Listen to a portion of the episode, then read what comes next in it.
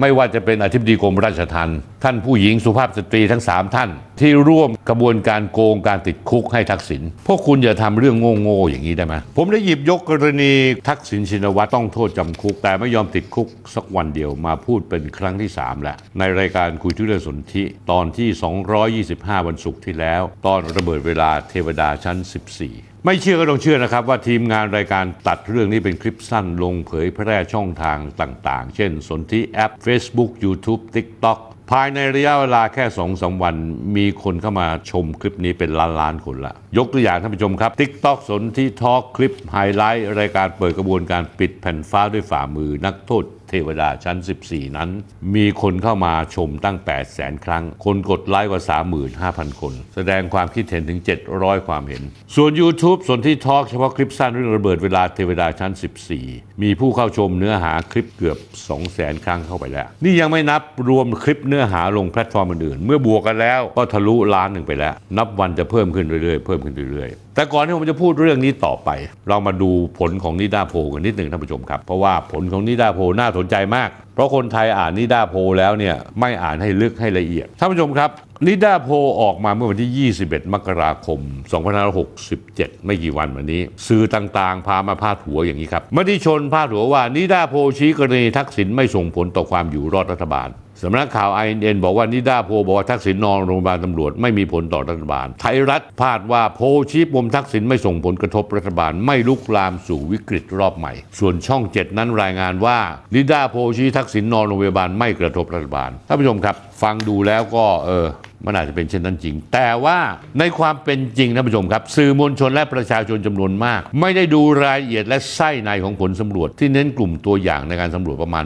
1,300 กว่าตัวอย่าง ไปที่ภาคอีสานภาคเหนือที่เป็นฐานเสียงของพรรคเพื่อไทย ที่เป็นแกนนำจัดตั้งรัฐบาลอยู่ปัจจุบันนี้ นอกจากนี้แล้วที่น่าสนใจจุดหนึ่งคือจากคำถามที่ว่านิดาโพถามนี้ครับ ท่านคิดว่าการชุมนุมเพื่อเรียกร้องส่งตัวทักษิณกลับเข้าเรือนจำจะลุกลามไปสู่วิกฤตทางการเมืองรอบใหม่ เหมือนการชุมนุมพวกเสื้อเหลืองเสื้อแดงและกปปสในอดีตหรือไม่คำตอบที่ได้มีนัยยะสำคัญมากนะผู้ชมครับ แต่พวกเราไม่สนใจ ข้อที่หนึ่งจะไม่นำไปสู่วิกฤตทางการเมืองรอบใหม่แน่นอน 41.60%ข้อที่ 2 จะนำไปสู่วิกฤตทางการเมืองรอบใหม่ แต่ไม่ใหญ่โตเหมือนในอดีต 41.3%ข้อที่ 3 จะนำไปสู่วิกฤตทางการเมืองรอบใหม่เหมือนในอดีตอย่างแน่นอน 11.15%เฉยๆ ไม่ตอบไม่สนใจ 5.95%ถ้ามองผิวเผินอาจจะมองได้ว่าประชาชนส่วนใหญ่ 41.6%มองว่าปัญหาเรื่องทักษิณไม่ยอมติดคุก จะไม่นำไปสู่วิกฤตการทางการเมืองรอบใหม่ แต่ในความเป็นจริงก็คือเมื่อเรานำความเห็นประชาชนข้อ 2 และข้อ 3 มาบวกรวมกัน คือ 41.30%บวกอีก 11.15%จะได้เท่ากับ 52.45 ซึ่งเกินครึ่งและมากกว่าข้อหนึ่งอย่างเห็นได้ชัด นั่นแปลว่าอะไรท่านผู้ชม หมายความว่าแม้ส่วนใหญ่กลุ่มตัวอย่างผู้ตอบแบบสอบถามจะเป็นฐานเสียงของพรรคเพื่อไทยในภาคอีสานและภาคเหนือ แต่เขายังมองว่าการชุมนุมประท้วงกรณีที่ทักษิณไม่ยอมติดคุก จะนำไปสู่วิกฤตทางการเมืองรอบใหม่อย่างแน่ ๆ เพียงแต่จะลุกลามหรือไม่ลุกลามใหญ่โตเท่านั้นเอง ยิ่งไปกว่านั้นเมื่อเรามองความเคลื่อนไหวทั้งในสภานอกสภาและสถานการณ์แวดล้อมต่างๆ แล้วดังที่ผมเกริ่นไปแล้วว่าตั้งแต่กลุ่มสวกลุ่มฝ่ายค้านการเคลื่อนไหวบนท้องถนนรวมไปถึงล่าสุด แม้ทั้งคุณชวนหลีกภัยก็ออกมากระทุ้งเรื่องนี้แรงๆด้วย กระทุ้งยังไงท่านผู้ชม อาทิตย์ที่ 21 มกราคม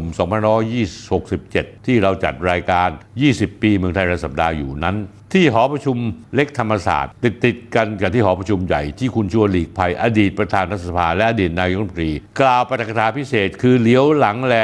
หน้าธรรมศาสตร์และประชาชน ตอนหนึ่งคุณชวนกล่าวถึงกรณีที่ทักษิณพักอยู่ชั้น 14 โรงพยาบาลตำรวจมากว่า 150 วันแล้ว โดยไม่ยอมติดคุกว่า คุณชวนได้ทำหนังสือถึงพลอากาศโทนบอิทธิพรคณะเจริญ ซึ่งเป็นเลขาธิการแพทยสภาขอประทานโทษท่านผู้ชมครับ ได้ทำหนังสือถึงท่านนายแพทย์อิทธิพร คณะเจริญเลขาธิการแพทยสภา เมื่อช่วงเดือนธันวาคมปีที่แล้วที่ผ่านมา ในกรณีนี้แพทยสภาควรปกป้องน้องๆ ปกป้องแพทย์ไว้ก่อน ให้คำแนะนำที่ถูกต้องว่าอย่าไปเซ็น หรือรับรองอะไรที่ไม่ถูก ช่วยกรุณาป้องกันไว้ก่อน เรื่องนี้มีปัญหาแน่นอน เพราะความจริงยังเป็นความจริงวันยังค่ำวันนี้ไม่ปรากฏวันหน้าต้องปรากฏ รู้ๆว่าหลายคนไม่อยากทำผิดท่านผู้ชมครับ เรื่องของทักษิณชินวัตรกับเรื่องกรมราชทัณฑ์และกระทรวงยุติธรรมนั้น อย่างที่ผมเรียนให้ทราบแล้วคราวที่แล้วว่า จะพยายามที่จะให้มีการจำคุกกักขังนอกเรือนจำนั้น ความพยายามนี้ตกไปละ เพราะคนที่เข้าร่วมประชุม 8 คนนั้นเขาไม่เห็นด้วย ไม่มีมติทางกรมราชทัณฑ์นะฮะโดยการสั่งการของคุณพันตำรวจเอกทวีสอดส่องรัฐมนตรีว่าการยุติธรรมซึ่งเป็นคนรับใช้คุณทักษิณอย่างเต็มตัว ก็พยายามที่หาทางแก้ไข เพราะว่าถ้าการที่จะให้คุณทักษิณออกมา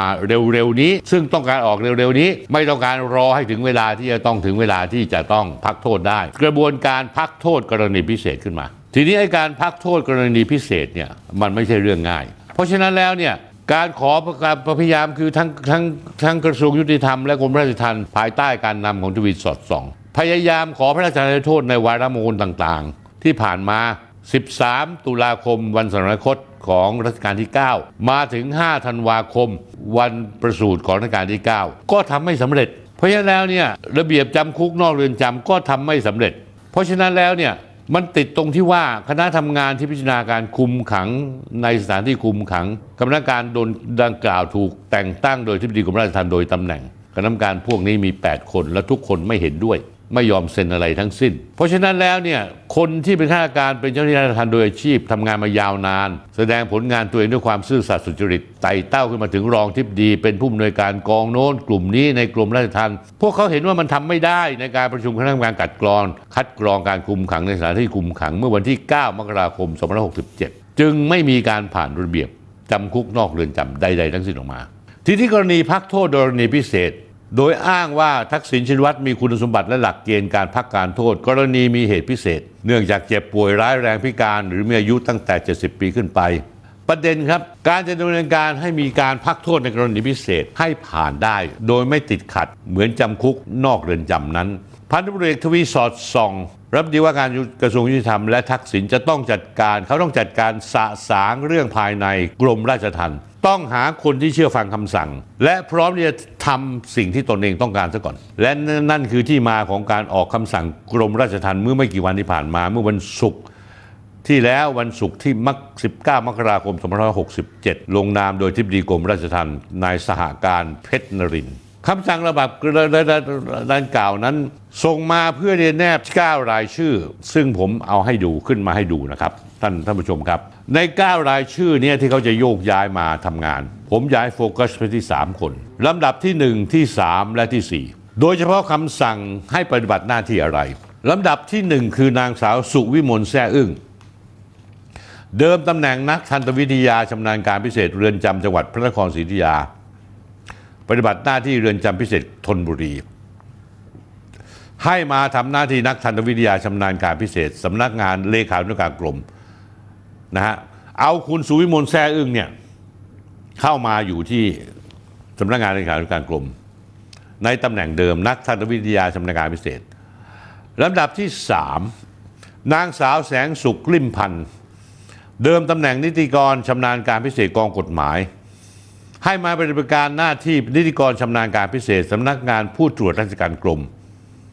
ก็คือว่าปฏิบัติหน้าที่กลุ่มงานรับเรื่องราวร้องทุกข์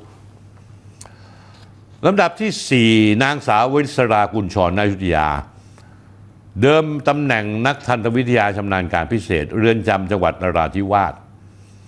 ให้ปฏิบัติหน้าที่สารบันพัฒนาข้าราชการราชธรรม ให้มาปฏิบัติหน้าที่นักทันตวิทยาชำนาญพิเศษทางกฎหมาย ท่านผู้ชมครับ การปรับย้ายบุคลากร 3 คนนี้มาเพื่ออะไรไหมท่านผู้ชม เพื่อให้ความชอบธรรมดำเนินการการพักการลงโทษ กรณีกรณีมีเหตุการณ์พิเศษให้กับทักษิณซึ่งกำดำรงกำลังดำเนินการอย่างแข็งขัน เพราะฉะนั้นแล้วเนี่ยนอกจากนั้นแล้วเนี่ยที่ดีกรมราชทัณฑ์ยังออกคำสั่งกรมราชทัณฑ์อีกครั้งหนึ่งที่ 75ทับ2567 เรื่องให้ข้าราชการช่วยราชการโดยสาระสำคัญคำคำสั่งฉบับนี้คือให้นายเกษมสารยวุฒิ ตำแหน่งนักทันตวิทยาทำงานพิเศษกลุ่มพัฒนาระบบบริหารปฏิบัติหน้าที่เรือนจำกลางสมุทรปราการมาช่วยราชการที่กองทันตวิทยา ให้ปฏิบัติหน้าที่ผู้อำนวยการกลุ่มงานมาตรการควบคุมผู้ต้องขัง ตั้งแต่บัดนี้เป็นต้นไปจนถึงวันที่ 30 กันยายน 2567 คำสั่งนี้ท่านผู้ชมครับ คนในกรมราชทัณฑ์รู้ทันทีว่า เขาชี้ว่าการโยกย้ายในเกษมมาทำงานในตำแหน่งผู้อำนวยการกลุ่มมาตรการควบคุมผู้ต้องขัง เพื่อสารต่อการจำคุกนอกเรือนจำนั่นเอง พื่ออะไร แววข่าวมาว่าเพื่อจะเตรียมรองรับในกรณีที่ยิ่งรักชินวัตรกลับมาเมืองไทย เตรียมการเอาไว้ก่อน อันแรกไม่สำเร็จ อันที่สองเตรียมการไว้ล่วงหน้าเลย ค่อยๆทำไปทีละขั้นตอนขั้นตอนไม่ให้มีใครกระโตกกระตากเพราะฉะนั้นแล้วเนี่ยก็สามารถที่จะทำได้ถ้าทำได้สำเร็จก็คือกลับมาปั๊บก็ต้องไม่จำเป็นต้องติดคุกแม้แต่วันเดียวเหมือนพี่ชาย ผมฝากไปถึงผู้ที่เกี่ยวข้องทุกคนนะฮะไม่ว่าจะเป็นอธิบดีกรมราชทัณฑ์ ท่านผู้หญิงสุภาพสตรีทั้ง 3 ท่าน และคุณเกษม หมู่ข้าราชการประจำข้าราชการการเมืองที่ร่วมการกระบวนการโกงการติดคุกให้ทักษิณและกำลังวางแผนไปเผื่อถึงน้องสาว คือยิ่งลักษณ์อีกครั้งว่า พวกคุณอย่าทำเรื่องโง่ๆอย่างนี้ได้ไหมคุณอย่าคิดว่าสิ่งที่พวกคุณทำอยู่เนี่ยทำอยู่คนอื่นหรือประชาชนเขารู้ไม่ทัน ทุกวันนี้เนี่ยคุณกลับเข้าเมืองไทยได้อีกครั้งก็เพราะเงื่อนไขพิเศษ คนทั่วไปไม่ได้รักคุณ หรือลืมสิ่งที่คุณทำไว้หรอก แต่มันมีเงื่อนไขพิเศษ ที่สำคัญคุณกำลังเปลี่ยนให้เงื่อนไขพิเศษดังกล่าวให้หมดไป แล้วจะกลายเป็นเชือกมัดคอคุณเอาไว้แบบดิ้นไม่หลุด เพราะฉะนั้นแล้วเนี่ยเรื่องนี้เป็นเรื่องที่น่าเสียดาย โดยเฉพาะยิ่งเจ้าหน้าที่ราชทันทั้งผู้หญิงผู้ชายที่หวังในตำแหน่งลาบยศ ยอมทำตามทั้งทั้งที่ไม่ถูกต้อง เรื่องนี้เนี่ยไม่นานนะครับ เวลาผ่านไปเหมือนโกหกเร็วผ่านไปเหมือนโกหกเชื่อผมสิ ท่านสุภาพสตรีทั้งหลายอยากได้ตำแหน่งเหลือเกิน ยอมย้ายมา บางคนถึงเก่งกล้าสาหัสอาอ้างว่าอ่านกฎหมายแล้วไม่ผิดเอาละคุณทำไปเถอะ แล้ววันหนึ่งเนี่ยเมื่อกรรมมาถึงแล้วคุณต้องรับโทษแทนทักษิณชินวัตรคุณจะมาร้องแรกแหกกระเชอขอความเป็นธรรมก็แล้วกัน พวกคุณเนี่ยโอกาสติดคุกมีสูงมาก ไม่ใช่ตอนนี้แต่ในอนาคตที่จะมาถึงนะครับ ถ้าอยากดูรายการนี้ ไม่มีอะไรสะดุดหรือติดขัด กดไลค์กด Follow และกดแชร์ YouTube ก็เช่นกันท่านผู้ชมครับ เมื่อท่านเข้า YouTube เพื่อดู YouTube เนี่ยถ้าให้ท่านกด Subscribe แล้วกดไลค์แล้วก็แชร์ด้วย กดกระดิ่งที่ YouTube นะฮะท่านผู้ชมครับ อย่าลืมนะครับท่านผู้ชม